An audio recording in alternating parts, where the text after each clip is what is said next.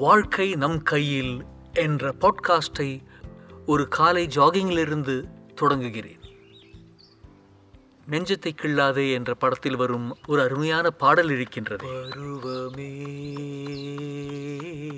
புதிய பாடல் பாடு இளமையின் பூந்தென்றல் ராகம் பருவமே. ஆம். அன்றொரு நாள் காலையில் நான் ஜாகிங் சென்று கொண்டிருந்த பொழுது எனக்கு முன்னால் சற்றே சுமார் ஐநூறு மீட்டர் முன்னில் சென்று கொண்டிருந்த ஒரு நபரை கவனித்தேன். அவரும் சுமார் என் வயதிருக்கும் அவர் ஓடிக்கொண்டிருந்த வேகத்தை பார்த்த பொழுது அவர் சற்று என்னை விட மெதுவாக ஓடுகிறார் என்பதை மட்டும் என்னால் யூகிக்க முடிந்தது. நமக்கு தோன்றும் இல்லையா அப்பா நம்ம வயதில் இருக்கும் ஒருவர் நம்மளை விட மெதுவாக ஓடுகிறார் என்று. அதே எனக்கும் தோன்றியது. அது மட்டுமல்ல அது எனக்கு ஒரு நல்ல உணர்வையும் தந்தது.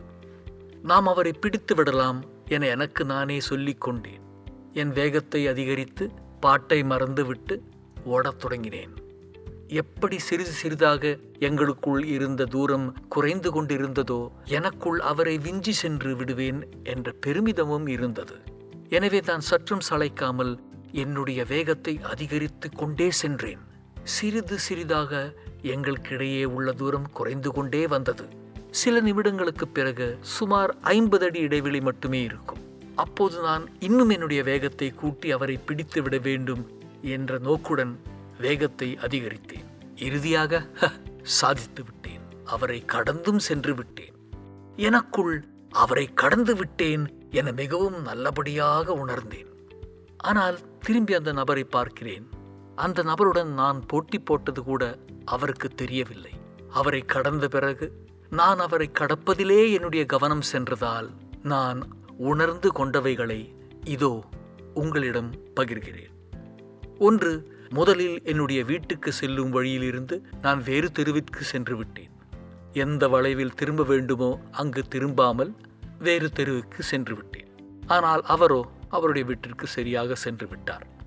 இரண்டு என்னுடைய உள் அமைதிக்கான கவனத்தை நான் இழந்துவிட்டேன் மூன்று என்னை சுற்றி இருக்கும் இயற்கை அழகை ரசிக்க மறந்துவிட்டேன் நான்கு அங்கே ஓடிய மற்றவர்களை கவனிக்க மறந்துவிட்டேன் அட்லீஸ்ட் அவர்களிடம் புன்னகைக்க கூட மறந்துவிட்டேன் ஐந்து தியானத்தை தேடிக்கொண்டிருந்த என் ஆன்மாவை இழந்துவிட்டேன் ஆறு தேவையற்ற அவசரத்தில் பக்கவாட்டில் இருந்த நடைபாதையில் ஓரிரு முறை கால் இடர நேர்ந்தது. தேவையில்லாமல் கால்களுக்கு கூட ஏதாவது நடந்திருக்கலாம் உடைந்து கூட இருக்கலாம். இப்படி இழந்த பிறகுதானே ஞானோதயம் வரும்? ஆம் எனக்கும் வந்தது. நம் வாழ்க்கையிலும் இதே போலதானே. நம்முடன் பணிபுரிபவர்கள் பக்கத்து வீட்டுக்காரர்கள் அருகில் வசிப்பவர்கள் நண்பர்கள் குடும்பத்தாருடன் போட்டியிட்டு அவர்களை விட முன்னேற வேண்டும். அவர்களை விட வெற்றிகரமாக வாழ்ந்து காட்ட வேண்டும் என பேசி நம்முடைய ஆனந்தத்தை நாமே இழந்து கொண்டிருக்கிறோம். நம்முடைய நேரத்தையும் ஆற்றலையும் இவ்வாறு ஓடுவதிலேயே தொலைத்து நாம் சேர வேண்டிய உண்மையான இலக்கிற்கான பாதையை தொலைத்து கொண்டுதானே இருக்கிறோம்? இந்த ஆரோக்கியமற்ற போட்டியானது ஒரு முடிவில்லாமல் சுழலும் சக்கரம் போல தொடர்ந்து தொல்லை தரும்.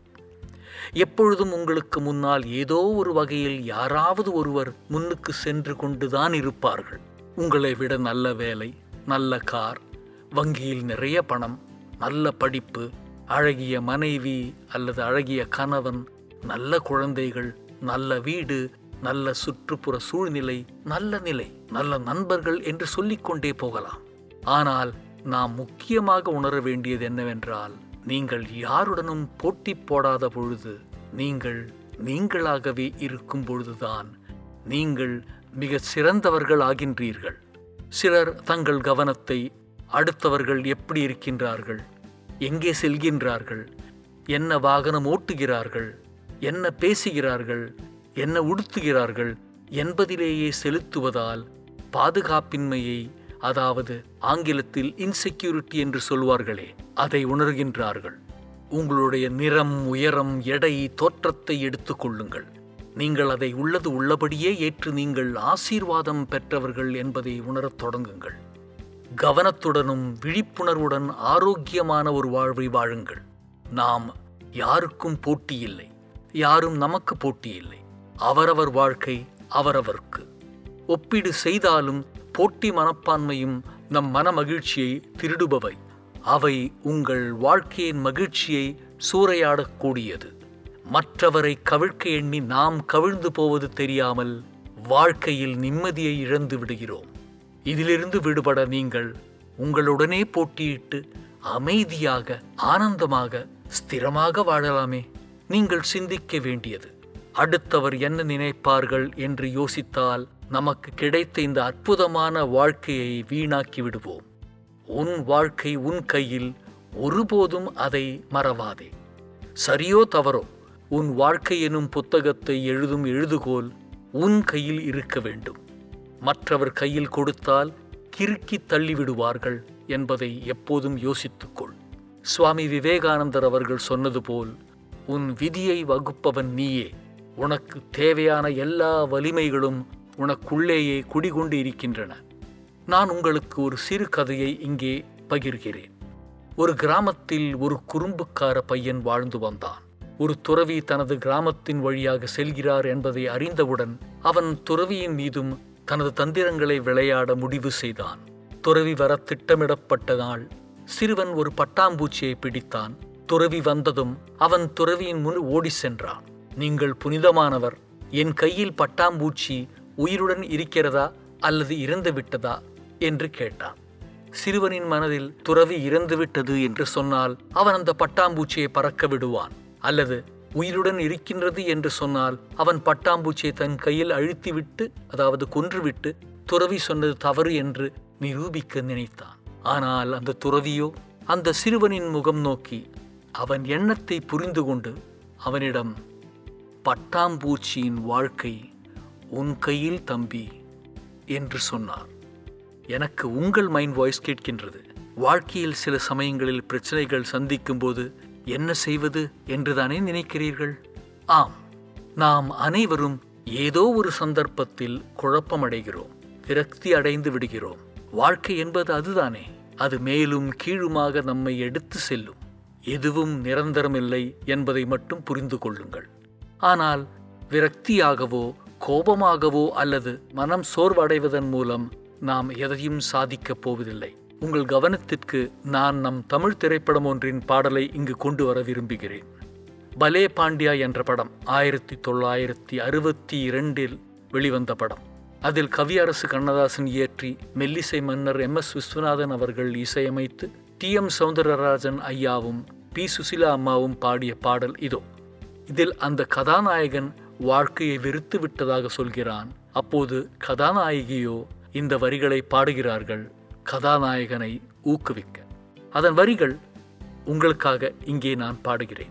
பார்க்க தெரிந்தால் பாதை தெரியும். பார்த்து நடந்தால் பயணம் தொடரும்.